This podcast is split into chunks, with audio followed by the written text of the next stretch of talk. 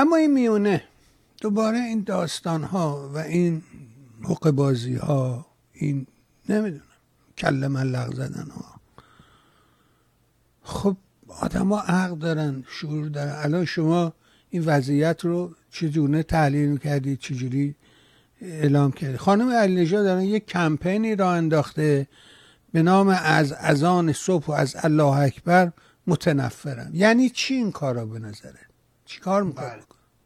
ببینید آقای بیمانی اول از اون که خب میگن دیگه اینا رو میگردن حشر رو هوا لل کنن. خب مسیح علی یکی از اونست خب ببینید آقای بیمانی این داستان از سال گذشته ادامه داره. همون سال گذشته هم ادهی در فضای مجازی می‌گفتن میبادن می‌گفتن از از آن صبحتون متنفرین. مسیح علی که چیز که نمی‌خونه که کتاب که نمی‌خونه که فکر و اندیشه که پشتش نیست که ایشون هوچی هوچی گری می‌کنه. خب. و در اینجا هم یه همچین چیزایی رو که تو فضای مجازی می‌بینه رفت و برگشت میشه. اینا رو سریع می‌گیره و شروع می‌کنه شروع کردن سریع ولی اینا هوچیگریه اینا جار و جنجاله. و اساسا اینا بیمعنیه. اول از اون که ببینید ما با اسلام سیاسی مشکل داریم. و با اسلام سیاسی مبارزه می‌کنیم. و باید بکنیم. و این چیزی است که بسیار بسیار مهمه. و ما بایستی دست اسلام سیاسی رو از زندگی مردم کوتاه کنیم. و ما میبایستی جامعه خودمون رو به سمت یک جامعه سکولار یک جامعه لایک هدایت کنیم. خب؟ و یه جامعه ای که در واقع نه که حالا در واقع همه ملت لایک بشن منظورم این نیست نه.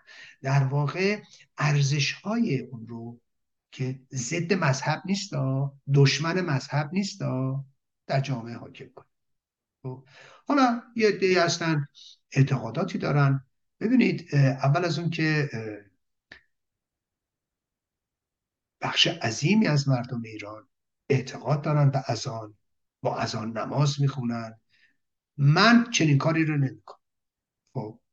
و اساسا در افتادن با اعتقاد مردم و اعتقاد عامه کاریست به قایت غلط و این در خدمت رژیم. نهایت در خدمت رژیم. شما یه بخش کوچکی از مردم رو می‌تونید همراه خودتون بکنید ولی وقتی با مسئله اعتقاد اون مردم بخواهی مقابله کنید اینجوری نیستش. هنوزم که هنوزه اگر شما ملاحظه کنید یکی از پرزائرترین مناطق دنیا در واقع یا زیارتگاه های دنیا زیارت امام رضا است و خیلی از ایرانی ها به زیارت امام رضا میرن یا به زیارت بسیاری از امامزاده ها میرن. این متفاوت است. خواست اونها برای داشتن یک زندگی راحت در یک حکومت غیر مذهبی این حیاهو و جنجالی که امثال مسیح علیه اینها می‌کنن نه آقا جان در زمان شما هم وقتی خواستن ادام کنن همون اذان صبح ادام کردن در صبحگاه اعدام می‌کردن. خیلی هم واضحه. حتی در زمان شاه هم اینجوری بود. خب پس بنابراین این داستانی که بخوان بگن اتفاقا همه عزیزان ما رو همه عزیزان ما رو در شب ادام کردن. من تمام عزیزانم رو در 24 ساعتی که شما فکرشو می‌کنید اعدام کردن. قالب اعدام های در دهه 60 رو در غروب انجام می‌دادن. در صبحگاه کسی رو اعدام نمی‌کردن.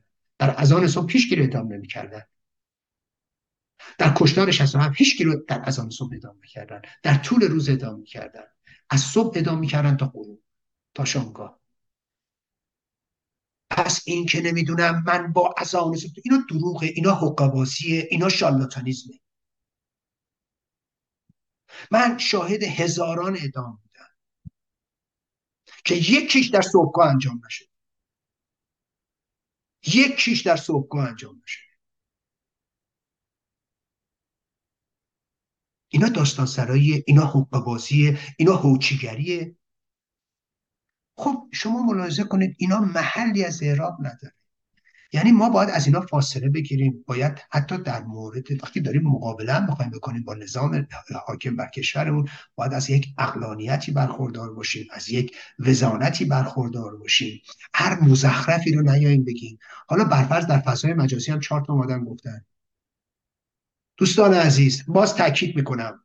باز تاکید می‌کنم. هزاران هزار اعدام در سال 60 تا 62 توی اوین صورت گرفت. فقط اوین رو میگم شهرستان هم نمیگم. فقط اوین. هزاران هزار اعدام فقط در اوین صورت گرفت. یکیش از آن صبح نبوده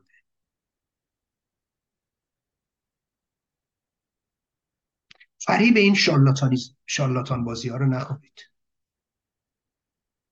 اینا هوچیگریه. بعید می‌دونم مسیح علی در بغل یه اعدام رد شده باشه من در اعدام زندگی کردم. من با اعدام زندگی کردم. و نسل ما با, زندان با اعدام زندگی کرد. چه تیربارانش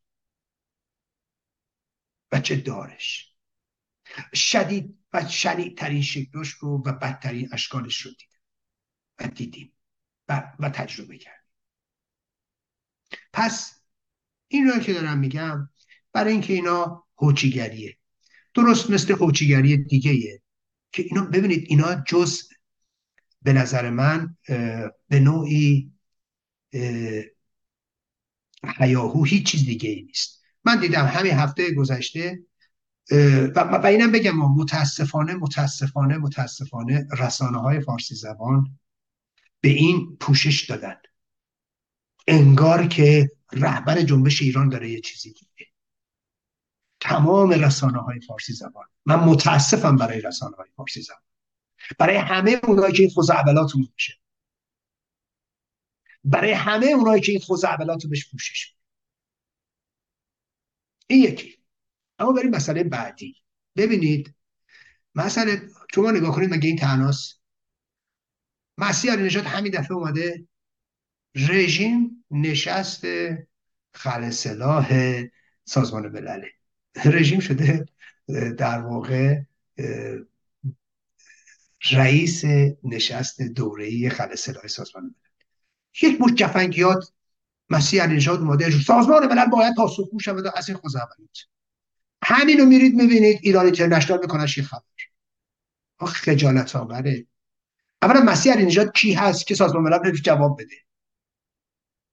ببینید سازمان ملل در واقع یک سازمانی است متشکل از دولت ها در واقع و دولت ها عضو این کلوب هستند سهم دارن به اندازه هم و در واقع با اهداف خاصی تشکیل شده برای اهداف خاصی تشکیل شده سازوکارهای مشخصی داره و در بلوکبندی های مشخصی در این هست رقابت های درونی مشخصی در این هست درگیری های مشخصی هست و بعد خیلی در واقع سوراخ ها داره سازمان ملل. به دلیل همین ناهمگونی درونش که کشورها می‌تونن ازش استفاده کنن. یه موقعی می‌تونه کره شمالی رئیس همین داستان بشه یه موقعی امریکا می‌تونه بشه یه موقعی نمی‌دونم اسرائیل می‌تونه بشه یه موقع عربستان سعودی می‌تونه بشه. در صورت هر کدوم از اینا بشن در با بر اساس سازوکار سازمان ملل شد. این مزخرفاتی که بیای بنویسی جز این که نشون میده نویسنده دارای فکر و شعور نیست و اون رسانه ای که این خوزعبلات رو منتشر می‌کنه به همین ترتیب. ببینید دوستان عزیز شما فکر کنید چرا یه موقع یک همچین داستانهایی در واقع آدم های جدی نمیان مطرح. ببینید اونایی که دنبال حیاهو هم میان همین حرفا رو می‌زنن. ولی یه آدم جدی که نمیاد اینا رو میگه که به همین دلیل نبایستی توجهی به این موضوع کرد. متاسفانه متاسفانه باب شده و رسانه ها به دلیل خب خیلی از اینم به خاطر روابطی که در درون این رسانه ها هست. ببینید این رسانه ها با هم ارتباط دارن یعنی با این با این آدما بسیاری کسایی که در این رسانه ها هستن از ایران اومدن همدیگه رو خوب می‌شناسن. و مسیح نژاد امروز به گونه جلوه میده انگار که رهبر نمی‌دونم فلان است و یا مثلا فمینیست فلان است. نه مسیح علی نژاد کسی که تا تو ایران بوده هیچ قدمی بر نداشته ببینید ما یه کمپین یه میلیون امضا داشتیم. در سال 1385 کمپین یه میلیون امضا شد. مسیح نژاد اون موقع سی سالش بود. سی سالش بود. عضو این کمپین نبود. هیچ تلاشی برای این کمپین که برای حقوق زنان در ایران مبارزه می‌کرد و احیانا بایستی به خاطرش بها پرداختی ایشون نبود.